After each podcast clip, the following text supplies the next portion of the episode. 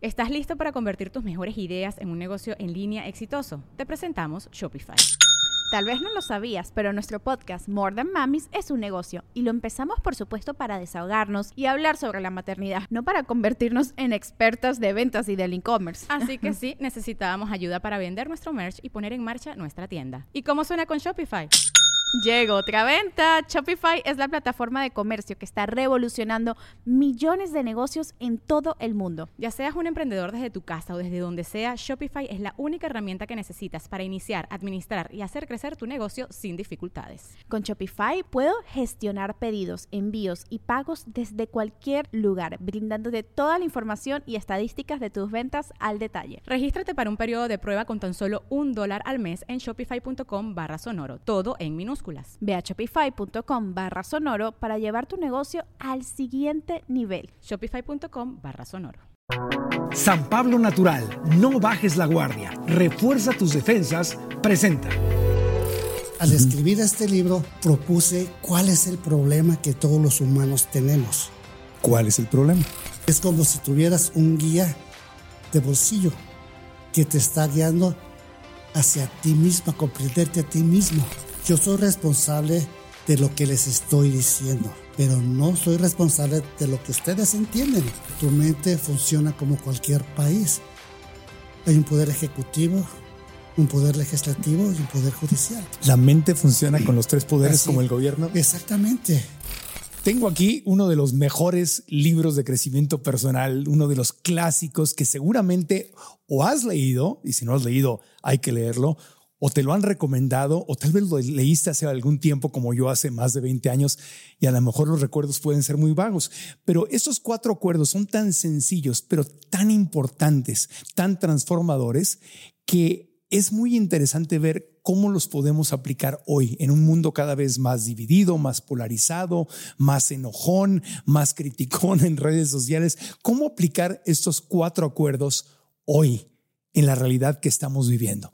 Pues, ¿quién podría responder a esa pregunta mejor que su autor, don Miguel Ruiz, que, tenemos el honor de tenerlo con nosotros en el podcast? Así que hoy vamos a comentar los cuatro acuerdos y cómo aplicarlos en nuestra vida hoy. Quédense con nosotros porque este va a ser un episodio precioso. Así que estamos listos, comenzamos. Episodio 311. El podcast de Marco Antonio Regil es una producción de RGL Entertainment y todos sus derechos están reservados.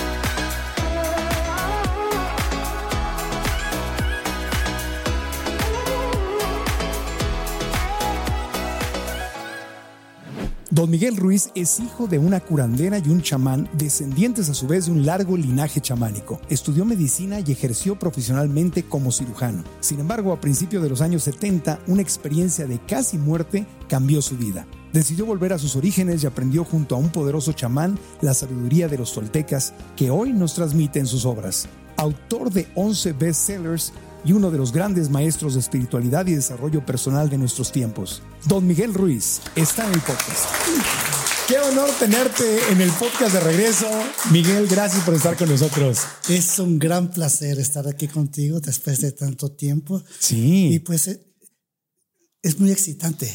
Claro. Poder hablar con todo el mundo aquí. Sí, oye, pero primero que nada, le agradezco al universo, a la vida, a Dios, a la medicina, a tu voluntad el estar aquí, porque estás ya en tu corazón número tres en tu vida, como en una tercera vida. Sí, son dos oportunidades, no sé cuántas en realidad, pero este, ya hace un año aproximadamente, el 15 de diciembre del año del 2022. Ajá este, segundo trasplante de corazón. Segundo trasplante. Muy, muy interesante. Pero te ves nuevecito. Estás lleno de energía, caminas derechito, este, te estás más vivo que, que siempre. Sí, este es un periodo de recuperación que dura unos cinco o seis meses y después este, acondicionarme físicamente, ejercicios, etc. O sea, esa base de voluntad nada Feliz de tenerte de regreso con nosotros y la, la, vez pasada que estuviste en el podcast no teníamos todavía cámaras, era puro audio, pero ahora te, tenemos acá. Eh, ¿En qué años escribiste los cuatro acuerdos? En 1997. De 1997 a 2024, el mundo se ha transformado en forma enorme, principalmente por el mundo digital, ¿verdad? Claro. Por los celulares. Los celulares, las redes sociales que han sido, por un lado, maravillosas. Aquí estamos en redes sociales. Aquí antes no podíamos hacer esto, pero también han traído una serie de retos muy grandes han traído estas eh, humillaciones públicas, estos escándalos públicos, mentiras, ataques. El mundo se ha polarizado en lo político, en lo religioso. ¿Cómo ves el tu 2024 comparado con el año en que lanzaste los cuatro acuerdos? Pues el mundo ha cambiado bastante, pero nada que no fuera predecible anteriormente. O sea, vemos la evolución de la humanidad, cómo se ha transformado en los últimos, digamos, 200 años los cambios han sido increíbles. Anteriormente también cambiaba, pero no a esta velocidad. Iba lentamente, siempre hemos ido progresando, pero en los últimos 200 años, este, con la salida de los, de los trenes, telégrafo, etcétera, eh, la humanidad fue cambiando bastante. La comunicación cada vez se hizo más estrecha y este, en, los, en los 60, 50 eh, eh, había computadoras, pero eran unos cuartos gigantes. Era, ahora lo encuentras en un iPod, en un iPhone. Está una extensión del cerebro muy importante, muy interesante. Entonces vemos cómo los cambios han sido muy rápidos, especialmente en los últimos 20, 30 años, 40 años. Recuerdo en los 90, este, cuando salieron los primeros teléfonos inalámbricos, eran gigantes. Ladrillo. Y te los ponías como si fuera una pistola. Y tenías que tener mucho dinero para tener uno de esos y los minutos costaban carísimos, me acuerdo. Además, este, me figuraba, esto es como el viejo este, a ver quién lo saca más rápido para contestar.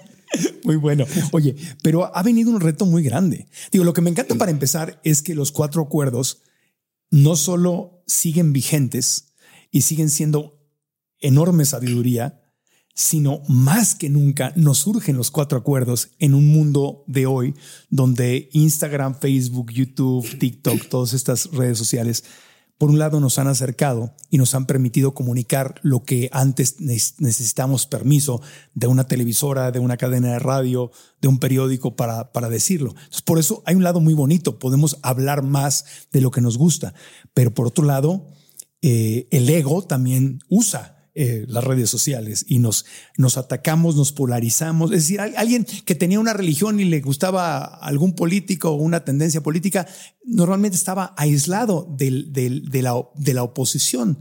Y ahora estamos todos juntos conviviendo y los ataques están durísimos. O sea, hay una división horrible, una agresividad muy fuerte. Fíjate que esto siempre ha existido, no es tan nuevo. Ajá. Lo que es nuevo, como lo estás diciendo, es la intensidad como resultado de ese progreso tecnológico y científico. Sí. Y es muy, muy interesante, por supuesto, pero la naturaleza del hombre no ha cambiado bastante. Hablábamos de este, los cuatro acuerdos. Bueno, es un libro clásico. Clásico desde su concepción. O sea, mi reto al escribir este libro era hacer un libro para todos, desde gente que difícilmente fue a la escuela hasta la gente más inteligente del mundo. O sea, leerlo es como si estuvieras dirigiéndote específicamente a esa persona.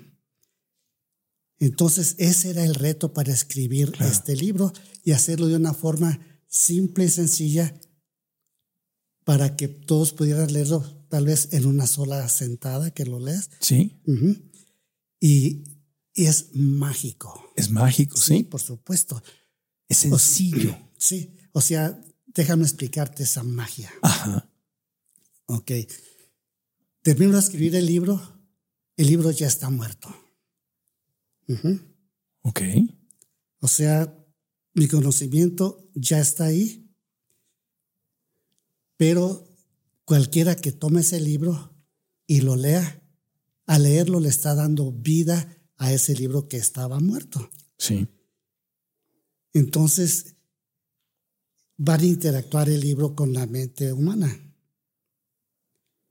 Al leer el libro es un reto para esa mente humana, porque trae conceptos que van a hacer dudar de lo que ya sabemos anteriormente.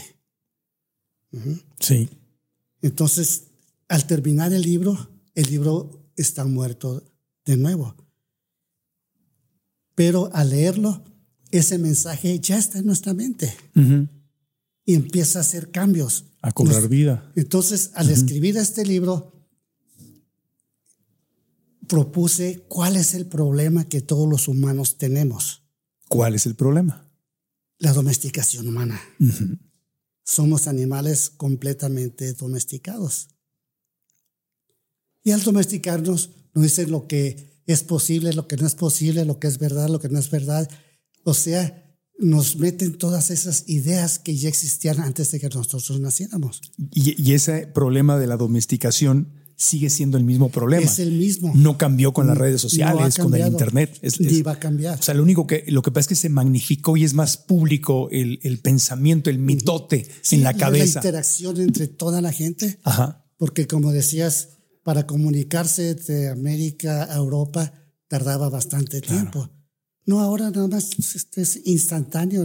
Y es anónimo. Además. Y es anónimo, porque es más fácil que yo me meta a tu red social y, te diga, usted no sabe nada de lo que está hablando, porque ni me conoces, ni me ves, ni, ni, estoy ahí para responder. ahí, es cuando aplicas, este, digamos, el segundo acuerdo. No te lo tomes personal. Claro. Ellos ni te conocen, ni saben quién eres, nomás hablan porque por hablar nada claro. Bueno, obviamente que, quiero que revisemos los cuatro acuerdos, pero antes de entrar en eso, te quiero preguntar, ¿De, dónde salen estos cuatro acuerdos? ¿Por qué cuatro? ¿Por qué no ocho? ¿Por qué no siete? o sea, ¿cómo, ¿cómo te inspiras para decir, van a ser cuatro nada más? Voy a simplificarlo en cuatro. O sea, mira, como te decía anteriormente, el reto era hacerlo simple para que todos lo entendieran. Entonces, una vez que les enseño o les digo cuál es el problema de la humanidad, que es la domesticación, nos damos cuenta que las injusticias, guerras, todo eso es resultado de la domesticación humana. De la forma en que nos enseñaron a pensar. O sea, te enseñaron a amar de la forma que ellos aman, o sea, con condiciones. Yo te amo si tú me dejas controlarte, digamos. Claro. Entonces, una vez que vemos cuál es el problema, ofrezco la posible solución. tan simple como sea posible cuatro acuerdos, que en realidad eran cinco, pero el quinto lo omití es el otro libro. era demasiado. Y ese es el otro libro que sacaste después. Sí, este lo sacó mi hijo, José, y yo le este, presenté una vez, nuevamente esos cuatro acuerdos para que saliera ese quinto acuerdo. Es un libro excelente, el quinto acuerdo. Es el que, el que habla de dudar de todo, de cuestionarlo todo, ¿no? El ser escéptico, pero aprender a escuchar. Exacto. Ese es el quinto Es el quinto acuerdo, me acuerdo, también lo leí. Muy buen libro. Entonces, este, escéptico porque anteriormente ya sabes, ya este, lo practicaste, el no creerle nada a nadie. Entonces, en ese libro es la conclusión de esos cuatro. De esos cuatro. A ver, eh, regresando a, los cuatro acuerdos, la sabiduría tolteca. Entonces, tú naces en un hogar, eh, hijo de, en un mundo espiritual, rodeado de chamanes, rodeado de gente que creía en algo más allá de lo físico. Esto no ha cambiado, está en todo el mundo en realidad. Aquí se le llamaba chamanes porque pues estamos en Mesoamérica, etcétera, etcétera. Pero lo mismo sucede en China, que en Japón, que en Europa es una, un mito increíble, una mitología que siempre está cambiando y nada de eso es verdad. Entonces, eh, la palabra tolteca, una palabra náhuatl que significa artista. Entonces, al hablar de la sabiduría tolteca, estamos hablando de la sabiduría del artista. O sea, todos nosotros somos artistas porque siempre estamos creando. Es una creación que nunca termina. Aunque no hagas nada o creas que, creas que no estás haciendo nada, estás creando. O sea, los seres humanos siempre estamos soñando. Esto es un sueño. Estamos soñando con el cerebro despierto, pero estamos soñando. O sea, tú estás soñando en tu mundo, pero al interactuar estamos intercambiando ideas. La gente que nos escucha, ellos están soñando en su mundo Y al escucharnos están interactuando con nosotros, al igual que nosotros estamos interactuando con ellos. Entonces se está dando cuenta de este hermoso arte que estamos co-creando en este momento, porque tu mundo se junta en el, en el mío y soñamos juntos y tenemos esta plática que es increíble. Y es una, una plática que beneficia a todos aquellos que nos estén escuchando, porque pueden escuchar algunas cosas que tal vez vayan en contra de lo que ellos creen, pero al mismo tiempo lo hacen pensar si es cierto o no es cierto lo que ya creen anteriormente. O sea, esa es la otra parte de la magia de este libro. Digamos que leíste el libro, aprendiste lo que, lo que era posible, pero tu mente ya se transformó. Entonces, digamos, a los seis meses, al año, coges el libro de nuevo, le vuelves a dar vida leyéndolo de nuevo. Parece como si estuvieras leyendo un libro muy distinto, pero el libro está exactamente igual. El libro no ha cambiado. Lo que cambió es tu conocimiento. O sea, lo que creías antes ya no se aplica.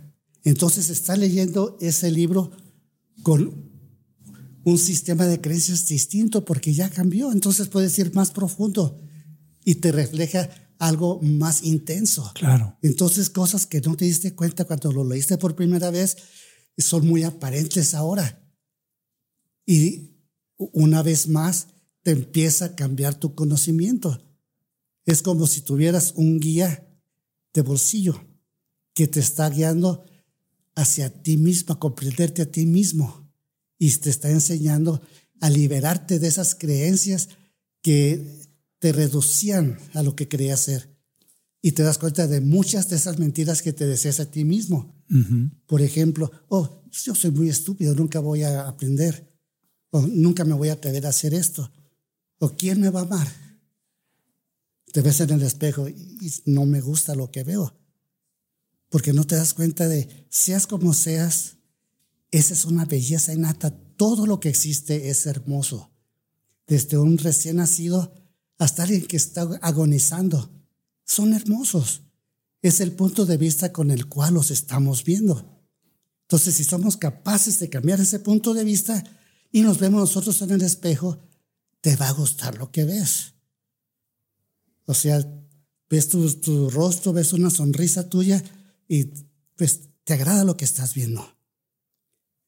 Entonces una relación entre tu mente y tu cuerpo empieza a cambiar. Y todo por esa magia de haberte leído, digamos, esos cuatro acuerdos, de aplicarlos. Cuando yo me transformo, lo que está afuera, la película que veo afuera, el sueño que veo afuera, se transforma. Sí, porque ese sueño es como una película, como acabas de decir, donde tú eres el productor, eres el autor, este, y, controlas a los personajes secundarios, pero principalmente al personaje principal que eres tú. Entonces, si tú cambias, casi como por obra de magia, todo cambia alrededor tuyo. Ves a tus amigos de una forma muy distinta, a tu familia de una forma muy distinta, a tus padres, al mundo lo ves muy distinto, pero el mundo sigue igual. Tú eres el que cambiaste. Como, como el libro, volví a leer el libro parece otro libro o me dice otras cosas que no había notado y en la vida Exactamente noto cosas distintas porque mi mente, mi, mi, mi nivel de conciencia, lo que pasa dentro de mí está en un lugar distinto. Si ahora digamos que te metes a los medios de comunicación, sí. ves las, las opiniones de todo el mundo, cómo se atacan, etcétera, etcétera. Eso existe, eso no se va a cambiar. Pero tú sí. Claro. Una forma no tiene nada que ver contigo, no les haces caso. Porque tratan de tomar tu atención y que participes con ellos en esos dramas. Sí, que te, que te jalen al drama. Entonces te jalan y ¿qué pasa contigo?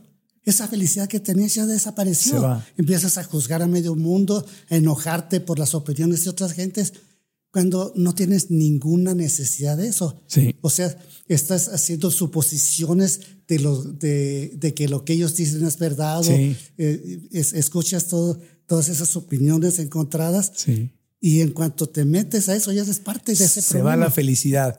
Tú, tú, usas el término el mitote, ¿no? El, el mitote, el ruido en la mente, los chismes, todo eso. Eh, en cuanto le entras al mitote, la felicidad desaparece. No, porque ya participas en ese mitote. Te metiste al mitote. Digamos que este, antes de nacer, ese mitote ya existía. Ajá. O sea, ese mitote este, es un conjunto de miles y millones de mitos Ajá. que están juntos y se contraponen. Es como un caos ahí. Sí, es un, es un caos Eh, este, de conocimiento, pero son muchas mentiras las que están interactuando. O sea, Entonces, el mitote se crea por mentiras y por la domesticación. pero es normal el mitote, además. Es parte de estar es vivos. importante. Es parte de nuestros genes, de nuestra ADN.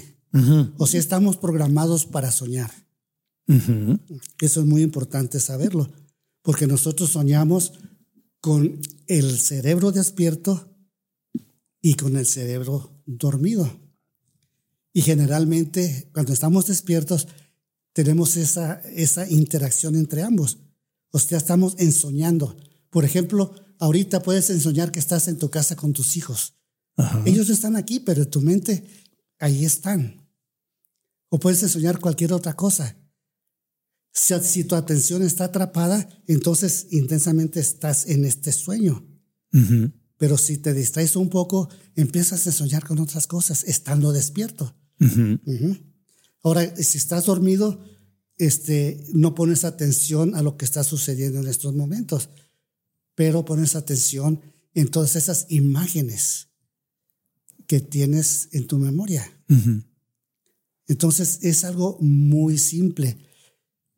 Cuando te das cuenta de que siempre estás soñando y te das cuenta de que tu sueño, la historia de tu vida, no es más que la interpretación que, hacen, eh, que haces en tu mente para explicar lo que realmente existe. La interpretación, Sí. que no es la O sea, realidad. mira, digamos que ves un partido de fútbol, ¿ok?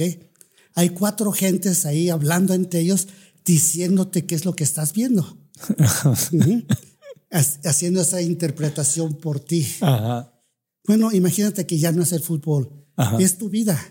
Y tienes esos intérpretes en tu cabeza y te están Sí. diciendo, esto me gusta, esto no me gusta, y están, se contraponen en sus opiniones y todo está dentro de tu, cabeza, de tu- de tu cabeza. Sí, ese es el mitote. Escuchas gentes Ajá. ajá, con voces muy conocidas. Puedes escuchar la voz de tu padre, de tu maestro, de, de cualquiera. De la y suegra. están, de- están ahí en tu mente. Ajá. Y es un mitote. Y es el mitote y es donde empieza el sufrimiento. Entonces, cuando te das cuenta de eso, puedes empezar a controlarlo si es que te interesa hacerlo. Ajá. O sea, digamos, te metes a las redes, están todas las opiniones. No, ese si es les el- haces caso. Ese es el mitote del mitote del mitote, sí, porque está, está- magni- está- magnificado. está- exactamente. sí. Entonces te, te das cuenta de cómo está el mundo interactuando, pero no ha cambiado porque siempre ha interactuado de esa forma, Claro, pero no tan intensa como hoy. claro. Sí, porque es público y aparte se queda, porque una cosa es que yo tengo una discusión contigo y se iba, ahora se queda escrito. Sí, Y luego alguien lo retoma de ahí y lo republica y le agrega su mitote. Claro. Y le agrega su opinión. Y luego la prensa, la tele, la radio. Ay, en la red social de Don Miguel o de Marco dijeron y, lo- y le agregan mitote. Entonces es como un- una bola de nieve mitotera que se va haciendo más grande y más grande. Y, y, y, y esas, esos mitotes a veces pueden durar tres, cuatro, cinco, seis, siete, diez días en donde Hasta que la persona, ajá, sí, siempre hay un nuevo Sí. mitote que viene, pero esa persona involucrada la crucifican públicamente Sí. y la juzgan todos y todos tienen una opinión y eso es horrible, eso es lo que es nuevo. Entonces eh, imagínate que a ti te juzgaron y a ti te crucificaron. Sí, Si tú les crees, ¿cuál va a ser tu reacción? la depresión, Y si tú no les desesperación. crees, ¿cuál va a ser tu reacción? No, bueno, pues No te interesa, no es cierto, sabes que no es verdad. entonces el mitote existe y siempre va a existir, Ajá. pero es mi opción participar en el mitote. O sea, este, hubo mucho tiempo en que dabas muchas pláticas por todo el mundo, pero siempre les decía, miren, yo soy responsable de lo que les estoy diciendo, pero no soy responsable de lo que ustedes entienden. Sí. Eso es muy importante, Claro. porque ellos van a cambiar, los que están escuchando lo cambian, lo, le aumentan, le quitan, etc. No, lo van a hacer de todas maneras. Claro. Pero yo no soy responsable de esas reacciones. No, no puedes controlar eso. Soy responsable de lo que estoy diciendo porque sé lo que estoy haciendo. Impecabilidad es la palabra. Claro. ¿Sabías que la contaminación ambiental puede estresar tu cuerpo y además afectar tu sistema inmunológico? Esta es una de las razones por las cuales abundan las enfermedades respiratorias. La buena noticia es que San Pablo Natural tiene todo para prevenirlas. Desde vitaminas, suplementos, remedios herbolarios, hasta comida que puede fortalecer tus defensas. Visita tu sucursal de San Pablo Farmacias más cercana o llámales al 800-072-6722 o bájate la app para descubrir todo lo que ofrecen. Y ahora continuamos con el podcast. A ver, sé impecable con tus palabras. para recordar, yo sé que están los cuatro acuerdos, yo sé que es un clásico, pero ¿qué es ser impecable con tus palabras? Ok, mira, este, para repasarlo digamos que antes de la humanidad todo ya existía. Entonces, la humanidad creó un idioma, un lenguaje. Y con ese lenguaje explica una historia que puede ser muy bella o puede ser un drama increíble. ¿De qué va a depender de que tu historia sea un paraíso o sea un infierno. De las palabras. De tu palabra. Entonces, si eres impecable con tu palabra, tu historia va a ser tu paraíso privado, donde tú vives. Si no eres impecable con la palabra, vas a crear ese drama en el cual vives también. Un infierno, el mitote. Un mitote, sí. Y, y, eso de ser impecable con tus palabras es hacia adentro y hacia afuera, ¿no? Es. O sea, mira, Tú eres una persona única. Nunca ha habido una persona como tú. Mm. Y nunca va a haber otra persona como tú. O sea, con ese punto de vista te das cuenta que eres perfecto de la forma en que eres ahorita. Esa es la perfección que todos tenemos, pero pocos nos damos cuenta de esa perfección. Nunca va a haber una réplica. Habrá, mucha gente que quiere ser como tú y te imita, como muchos que quieren imitar a Elvis Presley, los Beatles, y ahí están tocando como si fueran los Beatles, etc.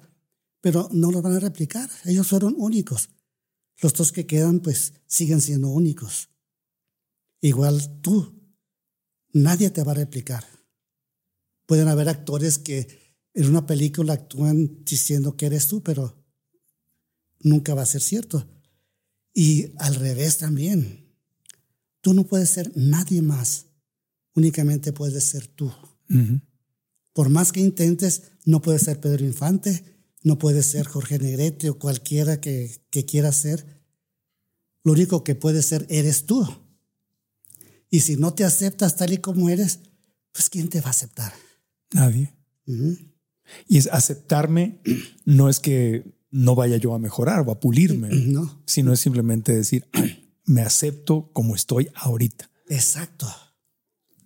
Porque soy perfecto tal y como soy. Perfecto. Pero, a ver, pero para el mitote en mi mente. Eh, no eres perfecto. No soy perfecto. Pues claro que ¿Cómo? Si me equivoco, si levanté la voz, si me enojé, si este, este, error lo cometí, cómo invertí en esto, cómo le permití a esta persona. o sea, todo el mitote sale. El drama, la novela, el mitote. Pero si no crees nada de eso, pues tu vida es muy distinta. Mm. No participas en todo eso, ves este, lo que están haciendo, ves este, las controversias que tienen, ya sea religión, política, deportes, como quieras, ves cómo se pelean entre ellos, hasta se matan entre ellos. Sí. Pero tú no estás participando. Sí. Porque tu mundo no es ese mundo. No es ese mundo. Tristemente, vemos cómo los grandes conflictos que suceden en el planeta y que se llevan hacen sufrir a millones y millones de personas, tristemente, a veces vienen, o muy seguido vienen, de un lugar que nos debería de llevar a la paz, que es la religión. O sea, yo tengo esta religión, yo tengo esta otra, te odio, tú eres mi enemigo, tengo que acabar contigo. No, yo tengo que acabar contigo, pero es que Dios me dijo, no, pero es que a mí Dios me dijo. Y entonces hemos distorsionado completamente aquello que le llamamos Dios y se convierte en el origen del conflicto. El problema es que la gente dice que cree en Dios, pero no tienen ni idea de lo que Dios es. Y ¿Quién es Dios para ti? Dios, no, Dios no es más que una palabra. ¿Ok? Y este, digamos, antes del idioma, no le puedes llamar Dios a nada. Si vemos la creación, nos, nos vamos a dar cuenta que es un sistema binario. De un lado es energía, energía pura, que es indestructible. Y de otro lado es materia.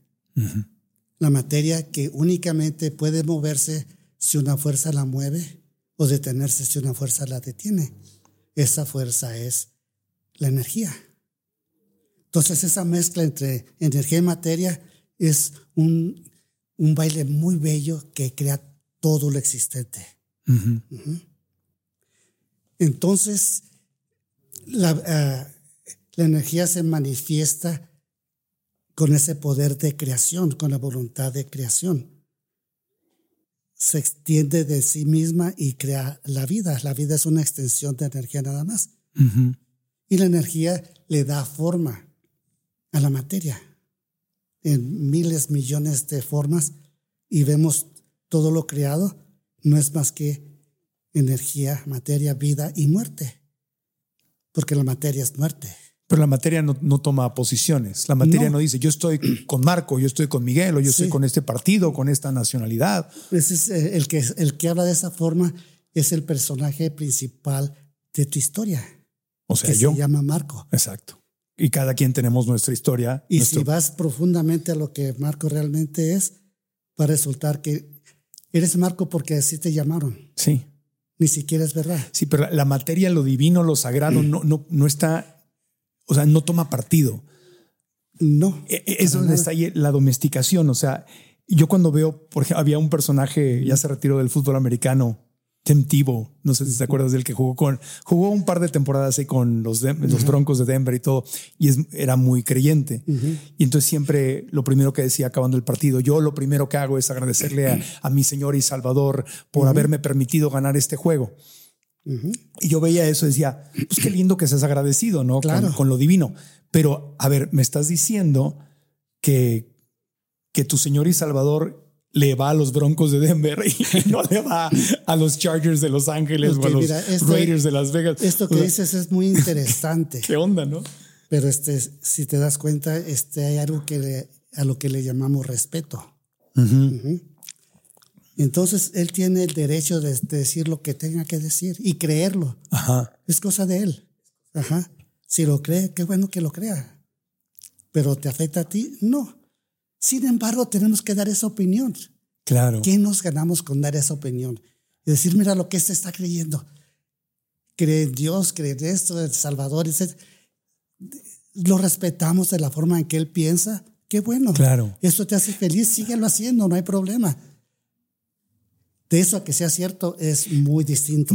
Pero, pero es que ahí está el, el mismo malentendido de la guerra, de lo que lleva a, a- a- a las guerras. Por- Domesticación. La domesticación. Ese es, te lleva a las guerras, a la injusticia, a todo eso te lleva. Porque una cosa es decir, oye, Dios en, tu- en quien tú creas, Dios, universo, Jesús, lo que quieras, Mahoma, este, te agradezco porque hoy pude dar lo mejor de mí y lo mejor de mí nos llevó a ganar este partido. Pues Gracias qué bueno, porque, estoy es- inspirado. esa forma de creer lo- los hace que sean mejores. Claro, es, es- Pero no quiere decir que sea verdad, pero, no importa. Pero hay una, hay una sutil diferencia. Una cosa es decir, gracias Diosito porque me permitiste estar inspirado y jugué y aproveché el talento que me diste. Hasta ahí yo no tengo Sin embargo, discrepancia. eso puede decir, este, eh, mi Dios es verdadero, el tuyo no lo es. Entonces tú tienes que creer en mi Dios y si no lo crees, te voy a destruir. Exacto. Entonces el otro o, opuesto. o tú hiciste que yo ganara el partido. Ent- que quiere decir que entonces a, a ese Dios en el que creo no le importaba el otro equipo. O y ahí es como- donde ya, ya, ya cruzamos de- del agradecimiento Sí. a decir Dios está conmigo y no está contigo. O sea, es el tratar de controlar a los demás que piensen como tú quieres que piensen. y, y sentir que yo tengo la razón y que, y que aquello eh, sagrado está conmigo y no está contigo. Y ahí, ahí- esa es la domesticación de la que Sí, hablas. claro. Y eso no es ser impecable con tus palabras. No, al contrario. Por eso vemos que todo el mundo está como está. pero vamos a, jugar a, a juzgar al mundo porque está como está. No, porque eso es normal para el mundo, está evolucionando. Ajá. Imagínate que despiertas, este, mañana despiertas ah, mil años en el pasado. Ok. Wow. Eh, digamos, Qué interesante. este, en España porque ahí hablan español. Conociendo el futuro. Despierto mil años No, en el pasado. Sabiendo lo que sabes ahora. Ajá, sabiendo lo que sea ahora. ok. Creyendo lo que crees ahora. Me- Cualquiera que sea tu me religión. queman vivo. Exactamente. Me queman vivo. Exactamente. A la mayoría nos, quema- nos quemarían vivos. Sí, porque vas a decirles, oye, miren lo que están haciendo. No, no. Y van a decir, ¿Cómo no, este tiene pacto con el diablo, vamos No. a quemarlo. Y te queman. Sí. Si al Papa se lo están quemando ahorita porque dijo que le dio permiso de darle la bendición a, la gente gay, la misma gente de su religión, que en el pasado dice que el Papa es infalible, o sea, que el Papa no se puede equivocar, que es uno de los preceptos del catolicismo, lo están quemando, no literalmente, pero le están tirando y hay- he leído comentarios de que es el anticristo, que eso que está diciendo, o sea, al ¿Y les mismísimo Papa, porque autorizó no casar, nada más darle la bendición a las parejas homosexuales. O sea, es interesante esto porque ves las creencias no únicamente del Papa, de cualquier otra religión, de cualquier otro Sí. partido político, de cualquier este, deporte, etcétera. Siempre van a hacer lo mismo, pero porque reciben la información de todos esos intérpretes que te dicen qué tienes que creer y qué no tienes que creer. Entonces tú les crees, lo haces tuyo, te fanatizas y tratas de controlar a la demás gente con esos preceptos, pero no son ciertos. No son ciertos, nada de eso es cierto. No son parte de tu mundo si es que quieras que tu mundo sea distinto. ¿Y cómo distingo? A ver, porque obviamente cuando es- es- es- estás fuera, yo creo que todos en algún momento, bueno, hablo por mí, ¿verdad? No puedo hablar por los demás. Yo he estado, si veo hacia atrás en mi vida, hay cosas que podría yo decir, wow, estaba yo fanatizado. Estaba yo, había comprado un acuerdo Sí, ajá. este, rarísimo. Yo desde afuera, pues qué fácil para mí es decir, wow, ese Marco Antonio de hace años, ¿en qué andabas? ¿No? Pero cuando estás adentro no te das cuenta. Exacto. O sea, cuando estás fanatizado, no sabes que estás fanatizado, porque si supieras que estás fanatizado, ya, ya no estarías fanatizado. Esa es la magia de ese libro. Ajá, exacto. A ver, cuéntanos, ¿cómo cobro conciencia? ¿Cómo me pregunto a mí, a- a- ¿estaré fanatizado? Porque es bien fácil decir, ah, ah, aquel está fanatizado, pero entonces claro. no hemos salido del mismo lugar. O sea, el problema. juzgar es muy simple. Ajá, es, ahí no está la solución. Y este, digamos, tú estás juzgando a todos ellos, pero no te das cuenta de que el juez más severo es el que te está juzgando a ti mismo y Claro. está dentro de ti. Ese es el juez más severo. Entonces, sí, Digamos, ¿por qué ese juez parece ser el más severo? En otro de los libros que escribí se llama Las, las tres preguntas. Ahí en ese este, planteo este, pues esas tres preguntas, ¿qué soy?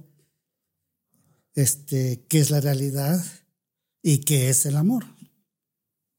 Entonces, en este, al, preguntarnos ¿qué, soy, para saber exactamente lo que eres, tienes que quitar todo lo que no eres. O sea, todas esas mentiras que dices a ti mismo, las sacas y lo que queda, eso sí eres. Y lo que queda no tiene ni siquiera tu nombre. ¿Mm? Igual la realidad. O sea, no soy Marco Antonio, no, no, soy. Te el- llaman Marco Antonio Me pusieron. y este y Marco Antonio te, te identifica, es Claro. como todos te conocen, es con lo que pagas impuestos, etcétera, Mi etcétera. credencial para votar, Sí. pero yo no soy eso. Ni siquiera escogiste tu nombre. Claro. Ni soy mi cuerpo, Ni eres tu cuerpo. ni soy mis ideas. Eres, pero no eres. Ajá. Tus ideas también. El- eh, para el cambio de ideas este, hay algo muy poderoso que siempre estamos usando, pero no nos damos cuenta. Es el poder de la duda. El poder de la duda, ¿Es cierto lo que creo o no es cierto lo que creo? cuestionármelo. Sí. Entonces, Esa sería la salida del fanatismo. sí, exactamente. Cuestionar si lo que creo ¿Es verdad o no realmente es es verdad. verdad? O sea, fanatismo es cuando no cuestiono. Cuando yo digo, Miguel, eh, yo tengo la verdad y lo que yo te digo es la verdad y tú estás mal y si no, Entonces yo te contesto, "Ay, pues, está bien para ti, sigue creyéndolo. sé feliz. Sí, sé feliz con eso. No A me mí engancho. No me afecta, porque no me afecta. Eso sería ser impecable con tus Exacto. palabras. No engancharte, no entrarle al mitote. Es una opción. Parte de O la sea, ves el mitote, Ajá. si alguien te pregunta, tienes la opción de contestar o no. Pero si participas, entonces ya entraste emocionalmente en todo eso. Claro. Este, coge tu, tu atención y ya eres parte de ese mitote. Y ya me puedes controlar. Entonces la cosa es salirse de eso, darte cuenta. claro. O si el darte cuenta es toda una maestría. Ajá. Eh, y, y esa es parte de la conciencia y esa es parte de salirse de la domesticación. Entender que no tengo que entrarle al mitote, que si yo te ataco, tú no me tienes que contestar. Sí, eso es ya que te diste cuenta, pero digamos, cuando eres un niño, no tienes opciones. Cre- ajá. O sea, tus padres te meten lo que tienes que creer, tienes que obedecer, vas a la escuela, te enseñan lo que tienes que creer, tienes que creer, esta es la patria, este es esto, el otro, y te, te enseñan su historia, que por supuesto no es verdad, fue modificada, etcétera, etcétera. Sí, porque la historia de los países las cuentan quienes ganaron las- esas guerras y esas batallas. No, y quienes quieren controlar. Claro. O sea, digamos, este Secretaría de Educación Pública te dice, este es el libro que les vas a enseñar a los niños. Ajá. Y esos niños son los que van a creer todo lo que se les está diciendo. Y esa es una realidad que quien está en el poder decide, Exactamente. que es la realidad que vamos Entonces a contar. llegamos a, a otro punto más arriba del poder. Sí. ¿Quién tiene el poder de cambiar todo o no cambiar todo? Bueno, como en Estados Unidos, que ahorita muchos estados muy conservadores están quitando o, o- o maquillando la historia de la esclavitud y, y- y quitando, eh, quitando episodios importantes de la historia de los afroamericanos y de las minorías, porque no quieren que se cuente eso. y sucede en todo el mundo. en- exacto, en todo el mundo. Igualmente, este, digamos, eh, en la historia de México. Claro. este, llegan los españoles, finalmente conquistan este, a los indígenas, que hacen, crean ciudades arriba de las otras ciudades. Este, te imponen otra religión, Claro. o, lo cre- o crees en este dios o te mueres. Sí. Y lo mismo en Perú, ahí en Cusco. en todos lados, y es en China, en Japón, donde es vayas. pongo mi historia sobre tu historia y te cuento esta nueva historia y esta es la realidad, pero no es realidad, es nada No. más una historia. Y esa es la segunda pregunta, ¿qué es la realidad? ¿Qué es real y qué no es real? Y es exactamente lo mismo. Si quieres saber qué es real, tienes que quitar lo que no es real. ¿Cómo quito lo que no es real? La- el poder de la duda. Preguntar, ¿Es preguntar. cierto? ¿Es cierto es, es? ¿Es cierto esto o no es cierto? Ajá, Entonces lo que queda es lo que sí es real, lo que es verdad. ajá. O sea, es demás- cierto. Y si es cierto, como dice Byron Katie, ¿no? ¿Cómo, cómo sé que es cierto? Entonces, digamos, al al ver lo de la realidad, entonces te das cuenta el, el por qué eres como eres, todas las restricciones que tienes en tu vida. Mm, Entonces te das cuenta que, que tu mente funciona como cualquier país. Hay un poder ejecutivo, un poder legislativo y un poder judicial. La mente funciona con los tres poderes Así- como el gobierno. Exactamente. Entonces, tú eres el presidente de tu, de tu propio mundo. Ok. Y es- hay un juez ahí. Sí. Y está el poder legislativo que crea todas las leyes. Ajá. Entonces, tú como presidente eres la víctima de las leyes. Y el juez lo aplica contigo. Si tú te pasas esas leyes, tienes que, que ser castigado. Me castigo yo solo. Exactamente. Si yo no cumplo con la ley que me puse de lo que significa ser buen hijo, buen amigo buen lo que sea, yo solito me juzgo, yo solito me castigo. Entonces- yo me meto a mi cárcel. Hasta ahí, te dices, yo no puedo hacer esto. ¿Por qué? Porque la ley lo dice que no lo puedo hacer. Es un pensamiento Y el limitante. juez te va a castigar por eso. Entonces, ¿cómo te vas a liberar? ¿Cómo vas a ser libre en tu propio país? ¿Cómo vas a ser un presidente mucho mejor? Bueno, pues hay que retar al, pues, a- a la- al, al libro de la ley. Ajá. Hay que decir, ¿es, es, ¿esta ley es verdad o no es verdad? Sí. Y las enfrentas y con el poder de, de la duda, aquello que es incongruente, que no debe ser, Ajá. desaparece y eres un poco más libre. Ya. Al ser un poco más libre, el juez va a aplicar la ley que ya cambió. Entonces ya puedes hacer cosas que antes no podías. Sí. Entonces sigues cambiando las leyes, el juez se hace más benévolo y tú eres mejor presidente. Claro. Porque tú vas a ser el que va a controlar es tu propio mundo que tú creaste. Sí. Hasta que llegue el momento en que las leyes ya no tienen poder sobre, sobre ti. tú tienes el poder sobre las leyes, entonces las vas a cambiar de la forma que más te parezca. Porque cobré conciencia de que puedo hacerlo. Porque Ese es el libre es- albedrío que se llama, ¿no? No exactamente. A ver. Pues libre albedrío es yo puedo decidir cómo pensar. ¿O no? No necesariamente. A ver, cuéntanos. Ese, ese libre albedrío lo vas a adquirir Mm. hasta un cierto punto Ajá. a liberarte a ti mismo sobre todas esas leyes que te Ah. han restringido toda tu vida y el juez se hace tu aliado. O sea, me tengo que ganar ese libre albedrío a través de cuestionar y, quitar lo que hasta me cierto estorba. punto también. Hasta cierto punto. Sí, porque estás viviendo en ese sueño, en tu, en tu propia historia, Claro. la cual va a terminar en cuanto tu cuerpo muera. Porque entonces vamos a ver cuenta, entonces, ¿qué es la mente? ¿Ok? que eso es lo más interesante todavía. ¿Qué es la mente? Ok. si miras un espejo, Ajá. ves lo que está dentro de ese espejo, ves una realidad completa. Pero si tratas de tocar lo que está dentro del espejo, únicamente tocas la superficie del espejo. Entonces, todo lo que está dentro del espejo no es real, es virtual. Y todo lo que está afuera puedes tocarlo, medirlo, pesarlo, etcétera, etcétera. Bueno, tu ojo es ese espejo. ¿Ok?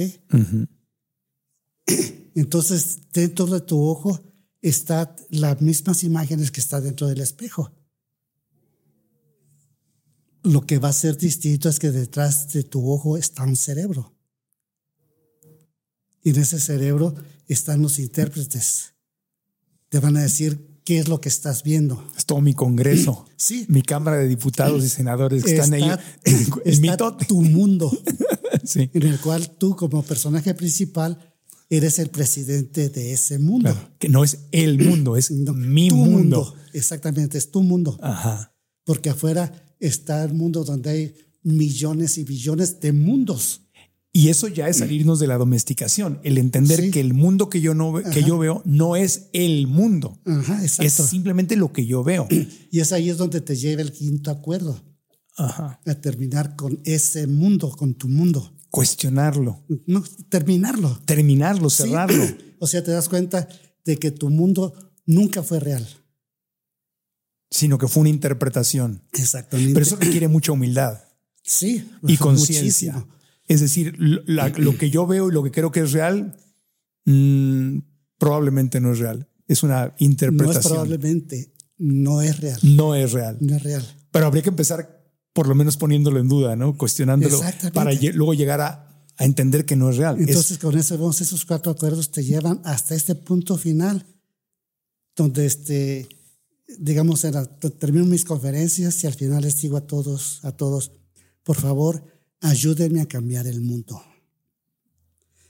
Por supuesto, no me refiero a la humanidad, sino a ese mundo específico que solo tú puedes cambiar. Si tú me ayudas a cambiar el mundo, tú vas a cambiar tu mundo, no el mío ni el de nadie más. Entonces, ¿cuál es el beneficio de que tú acabes con tu mundo? ¿Cuál es? Se acabó todo lo demás.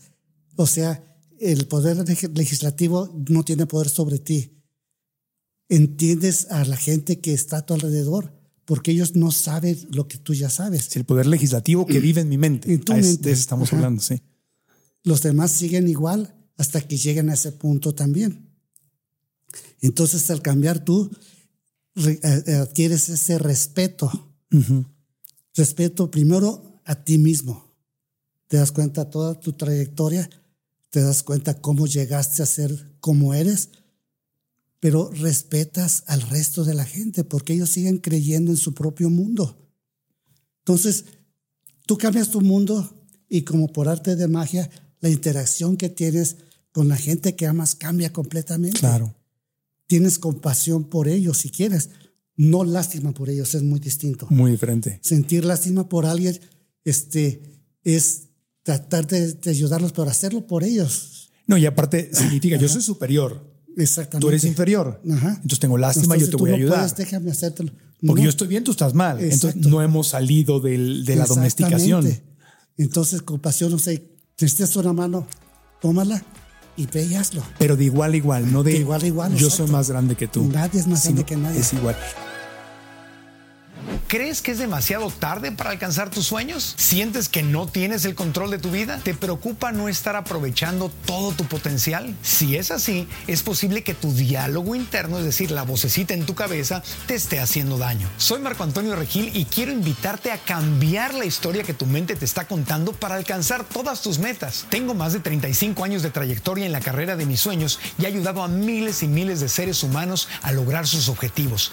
Tú puedes ser una de estas personas. Inscríbete a la masterclass gratuita, descubre si tu mente es tu amiga o es tu enemiga. Los tres pasos para alcanzar tus sueños, incluso si crees que es imposible. Conoce los primeros pasos para co-crear la vida que anhelas. Inscríbete gratis y nos vemos en la clase. Entonces, si yo parto, si yo rompo la domesticación y, entiendo que el mundo que yo he creado en mi mente no es real, entonces cuando yo interactúe contigo, amigo, familia, pareja, hijo, desconocido, extranjero, gente de otra religión, voy a venir desde un lugar de humildad donde Perfecto. sé que no sé. Sí, Exacto. Tú no sabes cuál es el mundo de ellos. Luego entonces no me quiero imponer y voy a verte con Sabes que respeto. en ellos tú eres un personaje secundario y ellos no te conocen, ¿eh? únicamente conocen lo que ellos creen que tú eres y está muy lejos de la realidad. Y mis palabras van a ser impecables, porque al hablar no voy a partir de que yo sé y tú no sabes. Ajá. Van a ser impecables aunque ellos lo sepan o no lo sepan, Ajá, pero tú lo sabes y no vas a tratar de imponerlas a nadie. claro. No vas a decir, este es- debes creer en esto, ¿no? ¿no? Ellos van a hacer lo que tienen que hacer. Y cada vez hay más gente entrando en ese nivel de conciencia. Poco a poco, pero Falta mucho. no sé. como este, quisiéramos. no, no como quisieron. Obviamente, Pero no hay prisa tampoco de todas maneras. no hay prisa. ¿No? Fíjate, ese, ese tema de la prisa, hay algo en, en, en- repito, me, me corrijo, solo puedo hablar desde mi mundo, ¿verdad?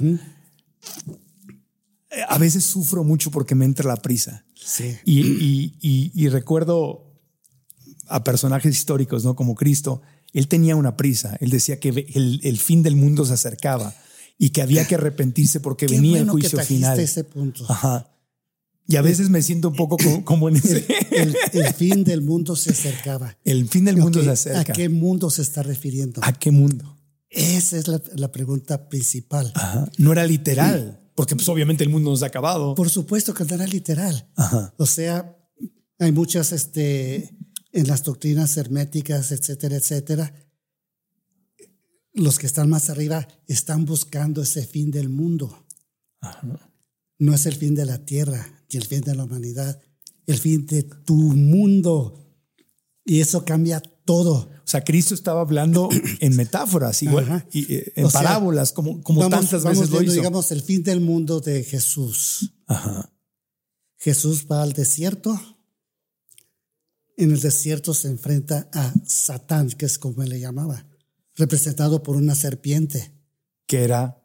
Ok, digamos, la cara de Satán Ajá. es la cara de Jesús. La cara de Satán Es es, la cara, de Jesús. claro. ¿A, a qué te refieres con eso? Ok. O sea, Satán era todos esos intérpretes que tenía en su propia mente. Ajá. Son los que regían el mundo, el poder legislativo, etcétera. Entonces, al enfrentarlo, llega el momento en que Jesús decide y le hace saber que ni siquiera es real. Su mundo se acaba en ese momento. Cuando sale del desierto, ya no es únicamente Jesús, es Jesús el Cristo. Lo mismo pasa con Siddhartha. Buda. Ajá. Siddhartha va al, al, al, al, al árbol. Tree Ajá. A la- y se enfrenta a Mara, que es lo mismo que Satán. Que su Satán es, es- es su conflicto, su mitote, la vocecita o las vocecitas. Entonces la cara de Mara es la cara de, de Siddhartha. Y al final dice, quedan que tú no eres real y pongo a la tierra de testigo que tú no eres real. En ese momento el mundo de Siddhartha termina y entonces ya es Buda. que es el Buda, Ajá. el maestro. O sea, su mundo no es el, resto, el mundo del resto. Mi mundo no es este mundo. Entonces, los cuatro acuerdos, sé impecable con tus palabras, no te tomes nada a nivel personal, no hagas suposiciones, haz siempre lo mejor que puedas. Son cuatro invitaciones a terminar con ese mundo. Exactamente.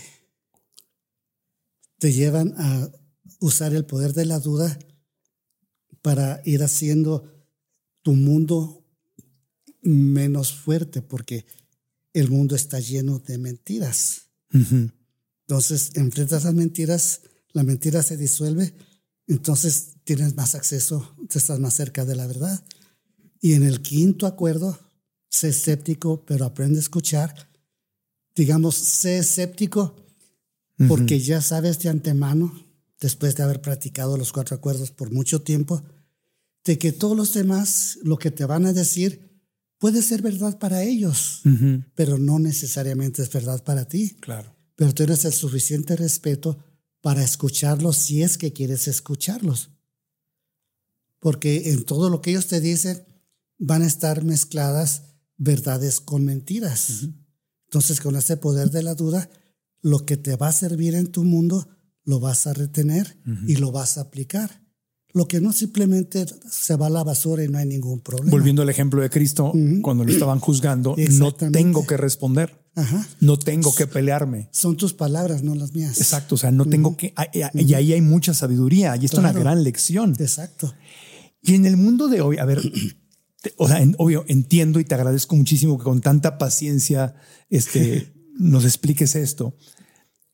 En el mundo de hoy, ¿cómo puedo aplicar los cuatro acuerdos? Sé impecable con tus palabras, no tomarme nada a nivel personal, no hacer suposiciones, hacer siempre lo mejor que pueda.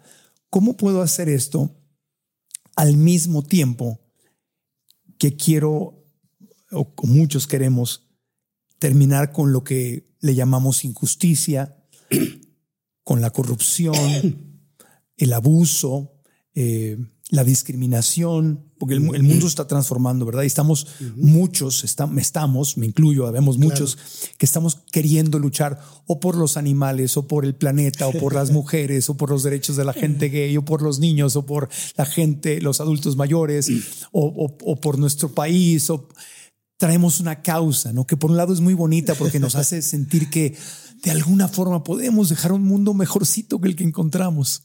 Okay, ¿Cómo, le hago para, para no abandonar eso, pero cumplir con los cuatro acuerdos en nivel mira, tenemos que ir desde un principio. Ok, ok. okay. Antes de que tú nacieras, el mundo ya estaba como está ahorita. Esas injusticias ya existían. Sí. La violencia ya existía. La pobreza ya existía. Las guerras ya existían. Todo ya existía. Tú naces en ese mundo. Tú no creaste ese mundo. No. Por lo tanto, tú no eres responsable de ese mundo. No eres responsable. Sin embargo, aprendes el idioma, es el primer paso. Cuando tu, cerebro está listo, aprendes a hablar ese idioma. En ese idioma te van a enseñar todo lo que ellos saben. Te van a decir, mira, existen estas injusticias en el mundo. Esto le está pasando a los delfines. Esto le está pasando a las mujeres. Esto le está pasando a los niños. Esto le está pasando en la política. el deporte va y, a los inmigrantes. A todos, todos esos problemas que ya existían antes de que tú nacieras, te los introducen y quieren que seas responsable por todo eso. Pero no es... A ver, no. Entonces, Me aguardo mi pregunta. ¿Eres realmente responsable de las injusticias? ¿De que maten a, los delfines? No. ¿De que esté cambiando el clima? Uh, ¿Eres responsable? ¿Puedo preguntar para aprender? A ver. Pues de algunas cosas no, no soy responsable de que maten a los delfines, pero si consumo, por ejemplo, pescado que viene de los grandes buques que tiran redes y están devastando los mares por la, pesca masiva, que sacan redes y tiran delfines de regreso muertos al mar, o compro ropa de, qué sé yo, de, moda rápida, que usan mano de obra que viven casi en esclavitud en, Asia para fabricar y lo compro y lo patrocino, pues entonces sí estoy siendo corresponsable. Pregunto. ¿Estás de acuerdo en eso que estás diciendo? Pues te, te, pregunto porque quiero aprender, porque sí me siento, o sea, okay, te sí sientes, me, sí me siento responsable. Te sientes responsable. Sí me siento que si no consumo. ¿Y sabes cuál es la verdad? Ver, ¿Cuál es la verdad? No lo eres. Pero si estoy, si, si pongo mi dinero ahí. Ok. Te adoctrinaron para que, para que creyeras eso. Sí, sí lo creo. Estás, estás adoctrinado, no hay problema. Y, me, y, y siento una culpa grande y dentro exactamente. de mí. Sí. Agarraron tu atención, te hicieron creerlo, te fanatizaste con eso y ahora tienes, quieres decirle a todo el mundo, cada vez si tú haces eso, estás ayudándoles a estos o a los otros. Sí. Digamos que, olvídate que, que, que, eres rico, etcétera, etcétera, que eres pobre, ¿te vas a andar fijando de dónde vino eso? Si tienes hambre. Si no, tienes frío, pues, ¿te vas a estar fijando quién lo construyó? No, no, cuando estás en modo supervivencia, eso, no te fijas okay. en eso. Hay muchos niveles en este mundo. Sí. Hay niveles donde, digamos, naciste de, los, de gente más rica. Uh -huh. No vas a entender a los mundos que, que, viven abajo sobre ti. Pero cuando ya no estás en modo supervivencia, tienes el, el privilegio, porque es un privilegio, de poder elegir y algo, te, algo en tu corazón te dice, oye, esto no está bien, o sea, no, no, no está bien que, que, usen a niños para producir uh -huh ropa y esa ropa es desechable y se tira y contamina el mar y el uh -huh. planeta y eso le afecta a otros seres humanos y a los animales. Ok, volvemos a lo mismo. ¿Cómo le hago para, para ser parte de un cambio positivo? Ok, en primer lugar, este, tienes que ver qué es lo que existe en tu mente. Ajá. Ok. Porque eso es cierto, todo lo que sucede afuera, pero es cierto que eso existía antes de que tú nacieras. Uh -huh. Ahora ya sabes lo que está sucediendo y te enseñaron para que seas responsable, para que tengas una causa que defender, etcétera, etcétera. Sí. ¿Ok? Pero la realidad es que tú no eres responsable.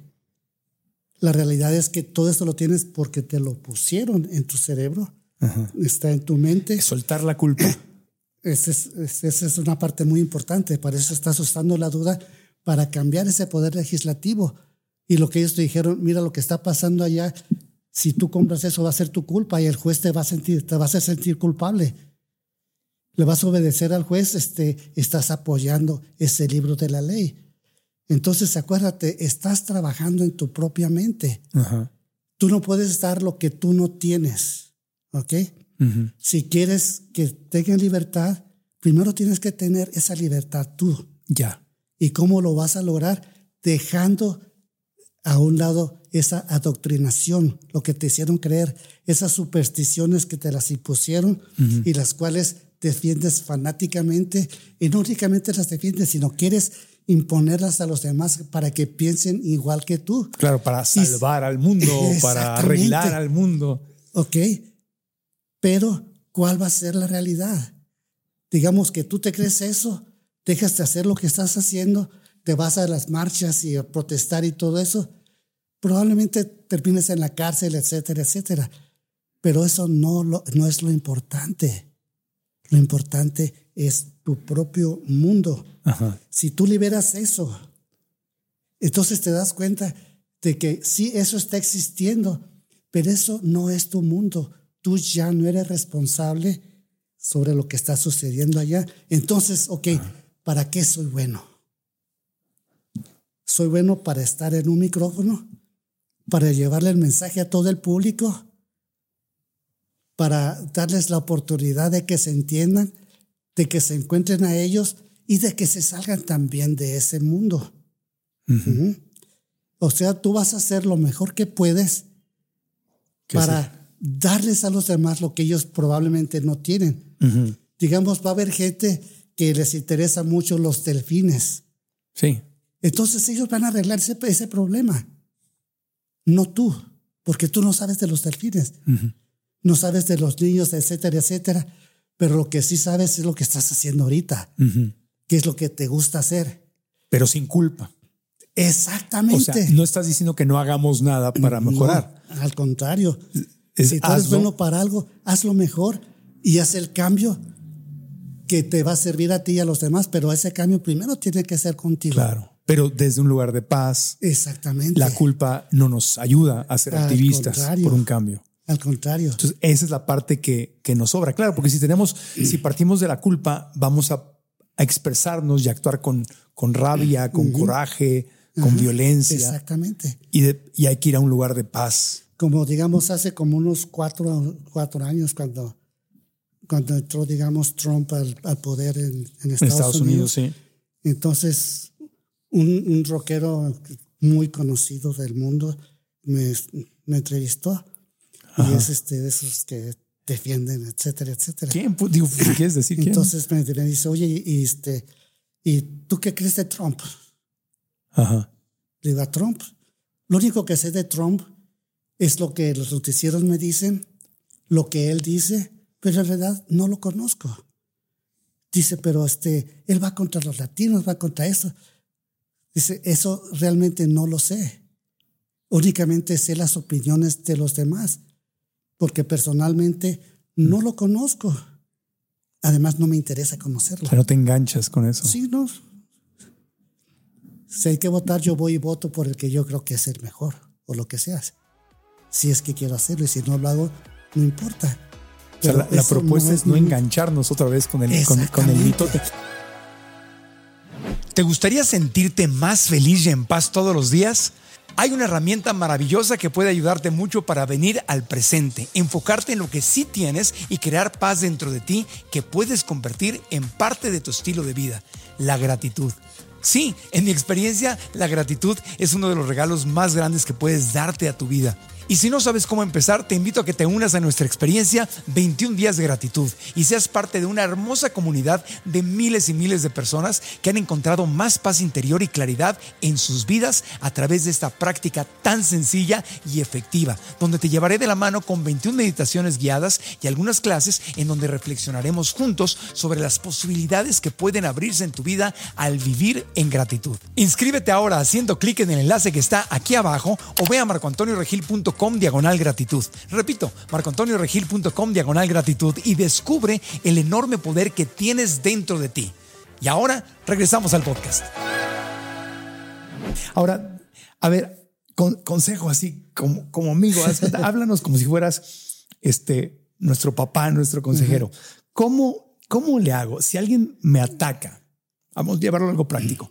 Alguien me ataca, alguien me, me- me inventa algo, me dice algo que yo no dije o, o- ya sabes, una, una, una calumnia, Sí. ¿no? Y pública además, y me ataca.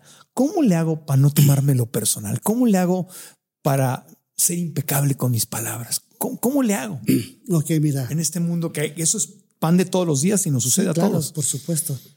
Bueno, para empezar, todo es personal. Si te atacan, o te defiendes, o huyes, pero de que es personal, es personal. Ajá. Ahora te dices, no te lo tomes personal. O sea, al tomar, al, al atacarte, ellos están este, atacando un personaje secundario que no eres tú, que vive en su historia. Ah, Ujú. ok. Entonces no tienen nada que ver contigo. Pero tú creas ciertos límites donde no dejas pasar opiniones o lo que sea. O sea, este sentimentalmente vas a ser muy distinto. O sea, no necesitas reaccionar.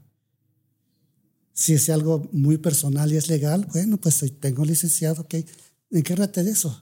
El licenciado va a pelear por ti y tú no tienes, que estar, ser parte de ese drama. O sea, el ataque tengo que pensar, o me conviene pensar, no me están atacando a mí, están atacando a este personaje que esta persona ha creado en su mente, Sí. que cree que soy yo. Ajá. A eso te refieres con no Sí. tomártelo personal. Entonces, si es algo, algo legal que te va a, pues que te va a afectar, pues en tu defensa hay, hay gente que, que va y te defiende. claro. No tienes que ir tú y exponerte a todos esos mitotes. Es más, no te interesa tanto. Sin embargo, pues uno crea ciertos límites en cualquier dirección que vayas.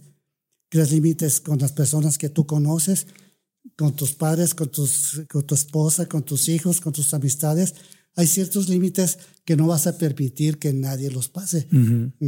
Sí, porque tienes que defender lo tuyo, Cuidar tu empresa, cuidar a tu familia, cuidar a los seres que amas, cuidar tu reputación también, porque pues de ahí Sí, viene pero- mucho lo que haces. Pero si no lo tomas personal, ¿cuántas emociones te vas a evitar?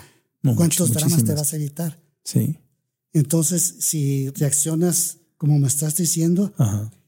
te pones un poco ciego y Sí. cometes muchos errores. Muy ciego. Entonces, este, Sí. tú ves lo que otras personas no ven. Ajá.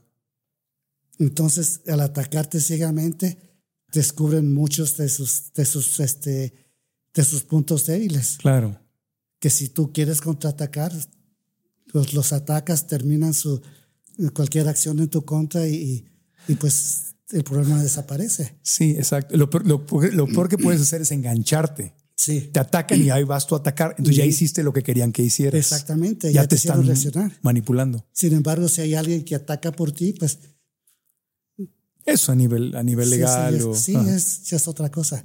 Pero a ti, digo, eh, obviamente has estudiado mucho, has practicado mucho, has escrito 11 libros, pero de verdad, de verdad, no te enganchas con nada.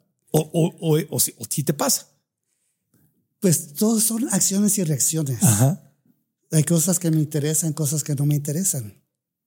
Pero hay momentos en que dices, tengo que leer mis cuatro acuerdos porque se me está olvidando este, porque Pues- eres un ser humano al final del día. No, pues realmente no. ¿No? No. Has logrado llegar a un nivel donde conservas la paz la mayor parte O sea, del tiempo mira, en tu vida. contestarte esto, puede haber muchas interpretaciones en, en muchas direcciones Ajá, y, y, pues realmente no me interesa ese tipo de, de reacciones.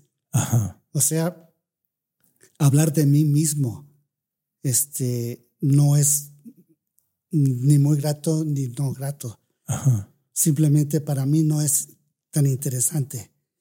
Es más interesante, digamos, las experiencias que he tenido cuando algo sucede, etcétera, etcétera, etcétera. Pero decir que yo soy superior a otros, pues realmente no, No. lo soy. No soy superior ni a un perro, ni a una pulga, ni a un árbol. No somos exactamente iguales. La única diferencia, pues, si se puede llamar así, es que yo ya no creo en todas esas mentiras. No creo en mis propias mentiras. Y eso es, una, eso es como ir al gimnasio, ¿no? O sea, estar ejercitando es, es, Es- esta. Es práctica y esto va a seguir funcionando mientras mi cerebro siga funcionando normalmente. Porque, como te decía anteriormente, la mente va a ser un reflejo de la luz y de la vida y de la interpretación. Si el cerebro deja de funcionar en ciertas formas, el reflejo va a cambiar también. Claro. Entonces mi, mi forma de ver y reaccionar ya no va a ser, no van a ser normales de acuerdo al punto de vista de la gente, porque mi cerebro ya no va a ser el mismo. O sea, si me da este Alzheimer's o algo así, ya no va a ser lo mismo, Claro. porque mi mente ya no va a estar igual que como está ahorita. Sí, Pero eso no, hace, no me hace ni mejor ni inferior de nadie más. claro, claro.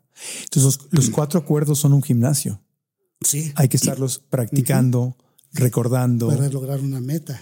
Exactamente. Y esa meta es tu propia libertad, digamos, el ser tú mismo.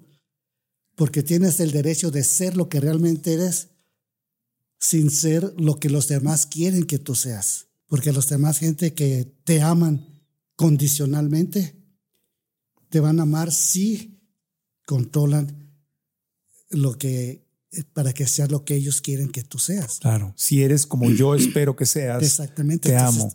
Ajá. Y si es- no, qué decepción. Yo pensé que yo pensé que eras diferente.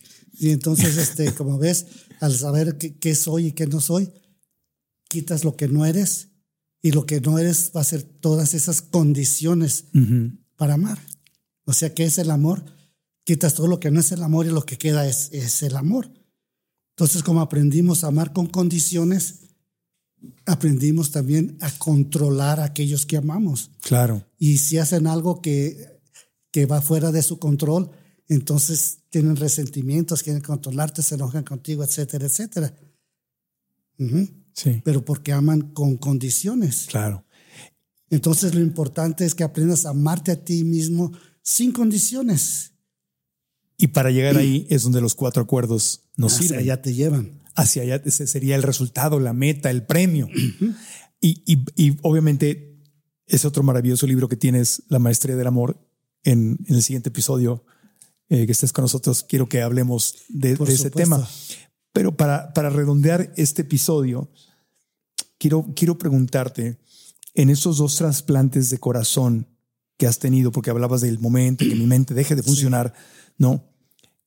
¿Ha- ha- ¿Has vivido alguna experiencia? ¿Has tenido alguna lección interesante? ¿Has visto algo? ¿Descubriste algo? ¿Qué te han regalado a nivel de lecciones espirituales o sabiduría estos dos trasplantes de corazón? Estás operando con tu tercer corazón en la vida. Sí. ¿Hay algo que nos puedas compartir de eso? Hay muchísimo. Uy, bueno, Mucho, platícanos. mucho, mucho. Para llegar hasta, hasta este punto, primero tenemos que aceptar realidades, Ajá. lo que es verdad.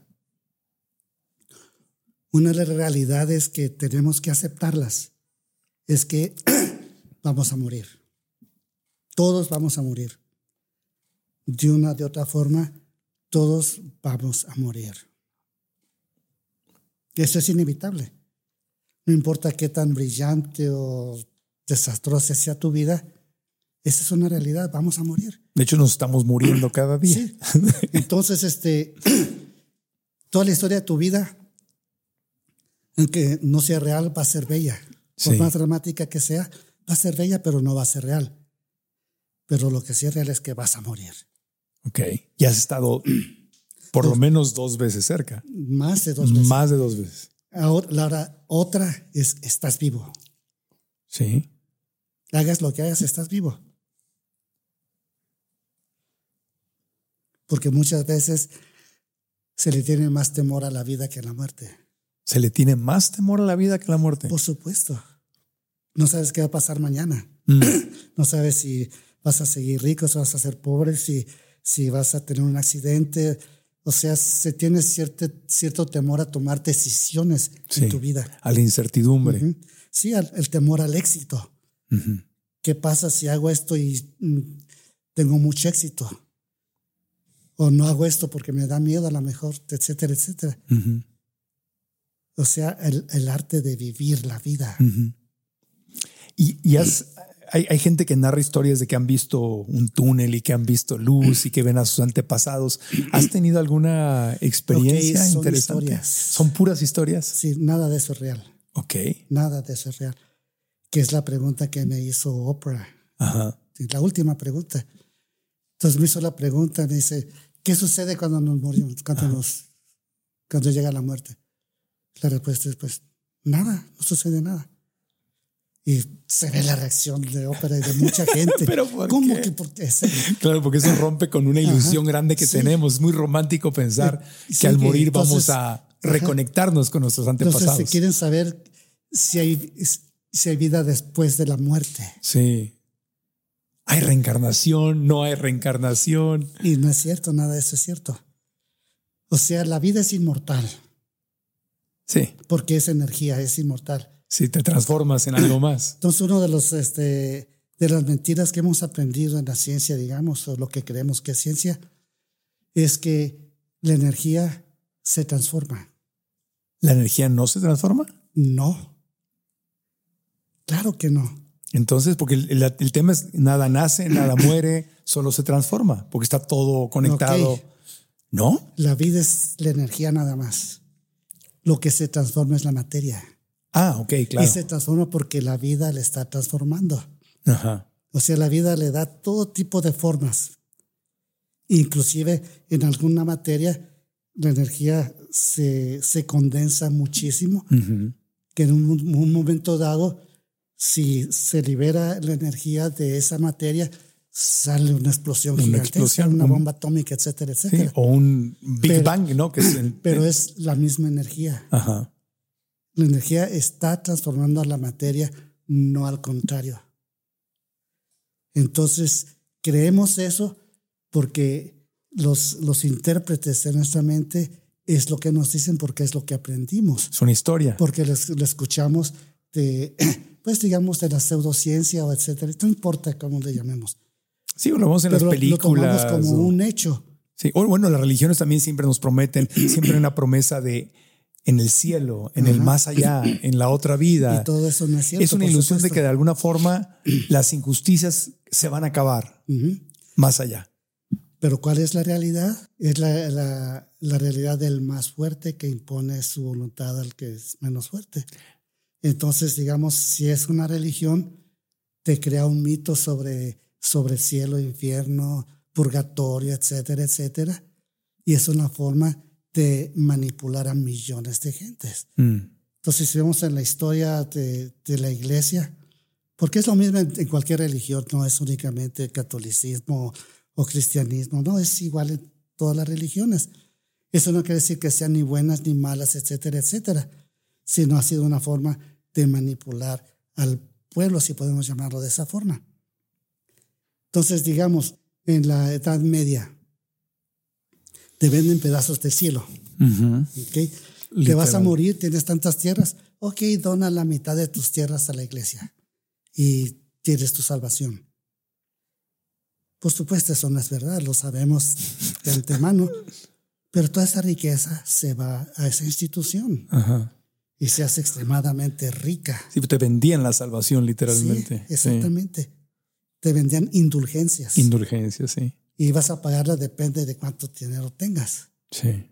Entonces, si vemos en, en las- Es muy en buen la- modelo de negocio. O sea, oye, Yo tengo el control de lo que te va a suceder más allá. Exacto. Pero si en el más acá me das una tierrita, Sí, imagínate, este, en la Nueva España, pues este, la iglesia era mucho más poderosa que el virrey. claro, si es que la iglesia era el gobierno. Bueno, en muchos lugares la iglesia sigue siendo el gobierno. Exactamente. Entonces, este, vemos la independencia, vemos a Juárez y pues Juárez era, era víctima de, del poder de la iglesia, porque la iglesia iba con los conservadores. Hasta en un, momento dado dice Juárez, ok, vamos a, acabar con esto. A separar Vamos, a la vamos iglesia. a separarlo, vamos a incorporar esto a la iglesia. Y este, imagínate el, La reforma, las leyes de Sí. reforma, de donde se llama así el paseo de la reforma. Y eso es hablando México. únicamente de México, puede ser en todo en el resto de América, es en Europa, es en todos lados. Y es lo mismo con las otras religiones. O sea, no es ninguna ni mejor ni mejor, pero este tienen su propia función y se ayudan mucho a la gente. Bastante. Les dan consuelo. O sea, O sea, como una estructura, ¿no? sí, es una Porque es más fácil que te digan, a ver, creen esto y esto es la estructura para que ya no tengas tú que andarte imaginando, ni pensando, ni buscando. Entonces, digamos, eh, te, te vas del lado del oriente y te hablan de la reencarnación y todo eso. Ajá. Pues es mentira, todo eso es mentira. Tú no crees en nada, tú no practicas ninguna religión No. y ni, ni crees en nada de estas cosas. O sea, Más o sea, allá. este, Dios es la energía. Ajá. Como el Tao, Es cualquier nombre que le des. el que sea. Es la energía y es la que mueve la materia. Eso es Dios. O sea, Dios es todo, literal- Exactamente. literalmente todo. Exactamente. No es una entidad, Es un todo. solo ser y está vivo. Ujú. En Y en nosotros mí, somos parte. parte de. Sí, o sea, Dios está en ti. Sí. Y la muerte está en ti también. O sea, tu cuerpo es materia. Y desde que fuiste concebido, empezó a morir esa materia. Sí, mi, mi muerte empieza el día que nazco. Pero tu vida estás moviendo esa materia.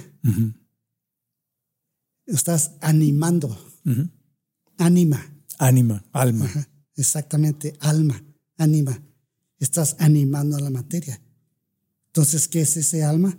Es la fuerza que pone, se une a la materia y da la forma a todo ese universo que es tu cuerpo. Y no lo puedo explicar porque soy estás- una lo estamos parte. explicando Ah, ahorita. estamos te- intentando. Está explicado. El ánima, alma, es la fuerza que conecta tu materia, le da toda la forma y el día en que, en que esa fuerza se separa de la materia Se va del cuerpo y se acaba el cuerpo. y es esa ánima no es más Se que fue. energía. Sí, a lo que me refiero es que no, no puedo pretender explicar al ánima, a esa energía, a lo que le llamamos Dios, porque ¿cómo voy a explicar algo que me rebasa? Es que no te rebases que tú eres. El problema es que el, el personaje principal, Marco Antonio Regil, Ajá. trata de explicar eso siendo únicamente un reflejo de la vida. Exacto. Cámbiale y velo desde el punto de vista de la vida. Ok. Entonces vas a ver a Marco Antonio como tu proyección. Sí. Y ese Marco Antonio va a dejar de existir en cuanto ya no sea reflejado por el cerebro. Y se acabó Marco Antonio, porque nunca fue real. Ujú. ¿Mm? Ánimas del purgatorio. Está se oye bonito y hasta terrorífico, pero no es cierto. Da mello. sí. Este, reencarnación. Pues, ¿cuál reencarnación? Siempre está encarnado, no hay, no hay, no hay forma de re- reencarnarse, porque siempre está formando nuevos cuerpos, nueva vida. Como decíamos anteriormente, tú eres único. No hay nadie como tú, ni anterior ni en el futuro. Entonces, por ejemplo, tú no, tú no eh, lo que dice, por ejemplo, el doctor Brian Weiss de que las almas eh, reencarnan y viajamos en grupo y nos ayudamos unos a otros y tú eres mi papá y luego yo soy tu papá y luego nos casamos y, y vivimos. Y, eh, eso eso No no es algo que es parte de tu No, realidad es- o tu es sistema que de creencias. realidad, no es cierto. Pero es una historia muy bella. Eso sí. Ves el libro de Dante, una historia bellísima. Pero es una historia. Ves la historia de cada personaje que, que ha vivido en la tierra. Su historia es bellísima. Pero de eso que sea realidad, no es real. Entonces tú no entretienes ese tipo de historias y pensamientos. Tú, tú te estás en el aquí y ahora, literal. No estás pensando el día que yo me muera y a lo mejor estoy en mi reencarnación. Soy un espíritu viejo y soy la reencarnación 3580. No, no, ¿No, no te parece algo este, hasta risible? Para ti nada de eso es No, cierto. es que no es cierto. Simplemente el poder de la duda te dice, no es posible. Científicamente no es posible. Ajá. No es cierto. Es nada, nada más que energía y materia. Simplemente. Wow. Pues gracias, te agradezco de todo corazón que nos des estos, estos recordatorios y que nos hagas pensar, porque obviamente en este episodio, pues como bien es tu estilo, has- nos has hecho cuestionar todo. Incluso esas historias hermosas en las que nos dan ganas de creer de que No, habrá es que más allá de la vida. Son, sí, son, hermosas.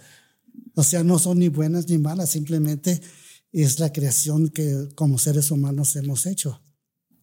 Gracias por invitarnos siempre a, a cuestionar y a tener ese pensamiento crítico y a Pues ha sido explorar. un gran placer para mí. No, hombre, estar Una vez más aquí contigo. No, gracias, amigo. Miguel. Y pues con todos los que te están viendo y escuchando y ya sabes, les mandas todo nuestro amor para ellos y, Sí. y los mejores deseos, que sean mejores. Celebramos tu vida. Y celebramos un año nuevo además. Celebramos un año nuevo y nos veremos en el próximo episodio donde el tema central, aunque yo sé que ramificamos a, a temas similares, pero el tema central será ese otro gran clásico que es La Maestría del Amor, dos libros que a mí en lo personal pues obviamente me, me cambiaron la vida, me abrieron otras posibilidades, ya millones de personas en el mundo, muchos de ellos nos están viendo ahora. Eh, nos veremos para ese, para ese próximo episodio. Hecho. Gracias, gracias, gracias de todo corazón. Déjenos sus comentarios aquí abajo. ¿Qué fue lo más importante que aprendieron? ¿O cuál es, por ejemplo, eh, algún, a lo mejor que nos compartan aquí abajo en los comentarios, están viéndonos en YouTube, qué pensamiento de esa domesticación pudieron identificar que podríamos cuestionar, que nos convendría cuestionar? Es una, una buena pregunta Muy como buena de tarea para que nos escriban aquí abajo. Claro. Perfectamente. Eh, les dejamos las redes sociales de Don Miguel Ruiz para que lo sigan. Obviamente ahí hay 11 libros maravillosos. Todos son muy buenos. Todos los recomendamos para que sigamos cultivándonos. Son libros sencillos, pero con una sabiduría enorme. Y yo lo voy a releer. Yo voy a, le- a partir de esta plática voy a releer los libros de Don Miguel Ruiz porque los leí hace mucho, pero hoy soy otra persona Sí. Y puedo encontrar un libro muy diferente al que leí o a los que leí hace 20, 20 y tantos años cuando, cuando nos conocimos. Así que déjenos comentarios, sigan a Don Miguel Ruiz en sus redes sociales. A mí me encuentran como Marco Antonio Regil. Si no se han suscrito al canal de YouTube, háganlo, campanita, denle like al video y compartan, eh, copien la liga y compartan este video para que a más gente le lleguen. Gracias, eh, para que más gente le llegue. Gracias de todo corazón. Nos vemos en el próximo episodio del podcast. Aprendamos juntos. Gracias. San Pablo Natural, no bajes la guardia, refuerza tus defensas. Presentó.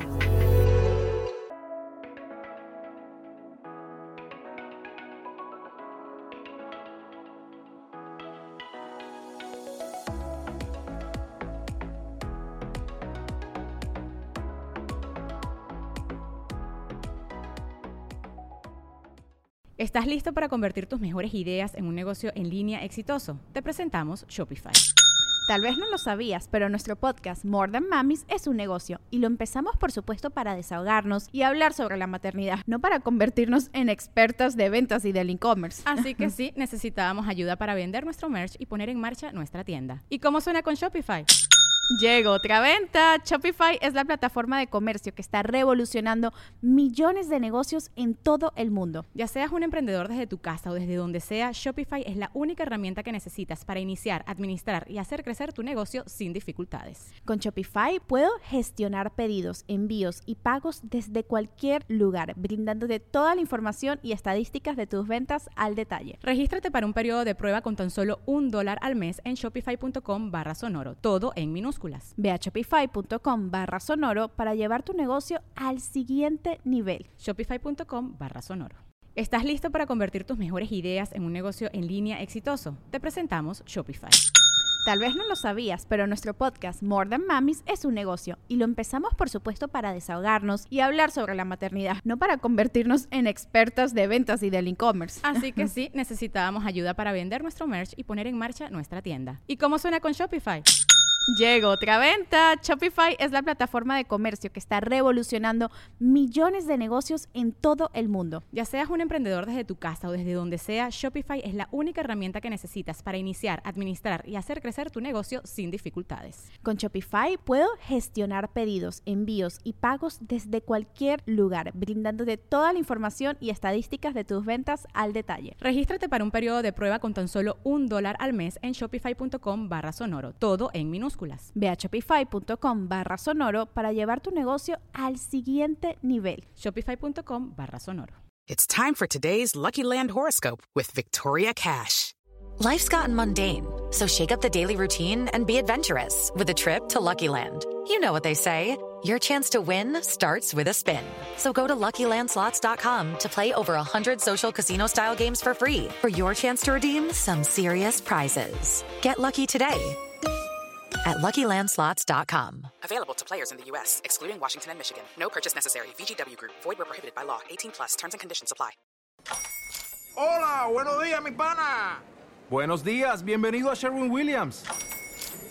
¡Ey! ¿Qué onda, compadre? ¿Qué onda? Ya tengo lista la pintura que ordenaste en el ProPlus app. Con más de 6.000 representantes en nuestras tiendas listos para atenderte en tu idioma y beneficios para contratistas que encontrarás en aliadopro.com. En Sherwin Williams somos el aliado del PRO.